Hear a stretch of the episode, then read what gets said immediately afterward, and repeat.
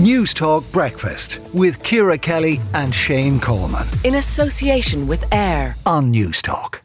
Most people believe garden tools and machinery should not be started before nine a.m. That is according to a new survey from the D I Y chain Toolstation in the U K. So how early is too early to start mowing the lawn or trimming your hedges or any of those other things that use noisy tools? Monica Alvarez is a judge on R T E's Dulux Supergarden, and she joins us.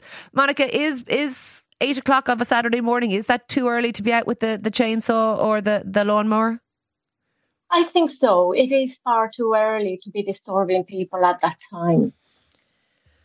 Okay. And like, there's no hard and fast rules on this, I don't think. But what, what would what would you advise people to do by way of being a good neighbour?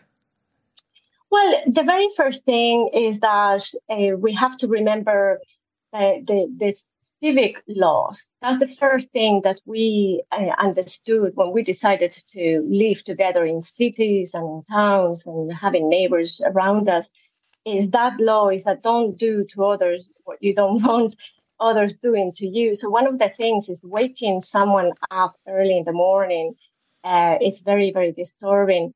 But even in terms of gardening, there are so many other ways in which one could start looking after their gardens without noise. So in other words, um, if you want to get up early and go out and hit the mm. garden at seven a.m, feel free, mm. but use uh, secateurs or, or, or pull-up weeds or, or do other exactly. other things, plant things. Yeah, I mean, the, the, the very best way of gardening is always with the hand tools to start with, the secateurs, the loppers, the handsaw, and even for your own Um, enjoyment of the experience where you are more in contact with nature, you're not disturbing wildlife either. So the best way of pruning a, a shrub or a tree is actually by hand tools. It's, you're actually doing a better job. It's, that's what we call craft gardening. Okay. And then the, the, the other bits and pieces that you could leave to machinery can be done later on. Uh, and they can be done actually using electric um, uh, tools that are a lot gentler.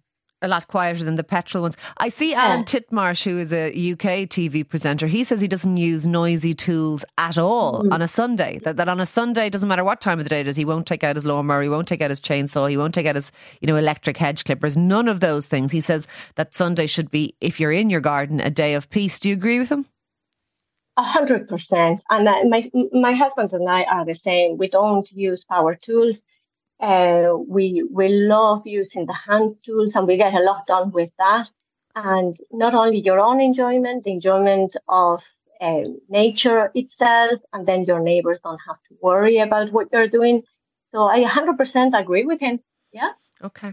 Um, what about the people, and, and it's definitely, uh, you know, no mow May and all that kind of stuff. What about the people who, who no longer cut their grass at all and they leave it for the pollinators and for, I don't know, hedgehogs or what have you, the the biodiversity? What what do you think of, of that, Monica? You obviously design beautiful gardens and are somebody who, who likes the aesthetic of gardens. How do you feel about wild lawns? I'm in favour of that. And there's nothing nicer than sitting in your garden observing how butterflies uh, and different insects are engaging with your space, and, and to even explore how many different varieties of insects are there. And that cannot happen if you have a perfectly cut lawn. Um, now, I do understand when people want to maybe just lie down on the grass and put a towel there on a sunny day and that kind of thing.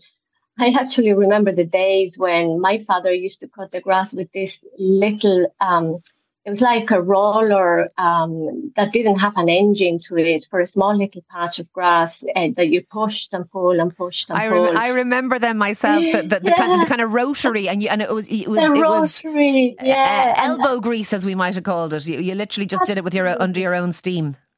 And I wish they came back to being sold, those little um, gadgets, because they made no noise, but also they were a lot more gentle with your grass, and then you could cut it. It didn't need to be cut that uh, short.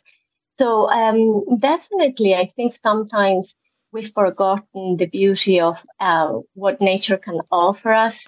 Um, and manicuring a lawn, I think it's it's something that we should begin to sort of yeah. uh, I, I, I do I do think that that the the, the fashion I uh, I have an uncut mm. lawn a lot of the year, and it is not necessarily yeah. to do with pollinators, although they do benefit from it. It is to do with laziness. But um, I'm I'm glad that it's finally in fashion. So thank you for that, Monica, and thank you for that insight. That is Monica Alvarez, there, uh, judge on R T E's Dulux Supergarden. News Talk Breakfast with Ciara Kelly and Shane Coleman, in association with AIR. Weekday mornings at seven on News Talk.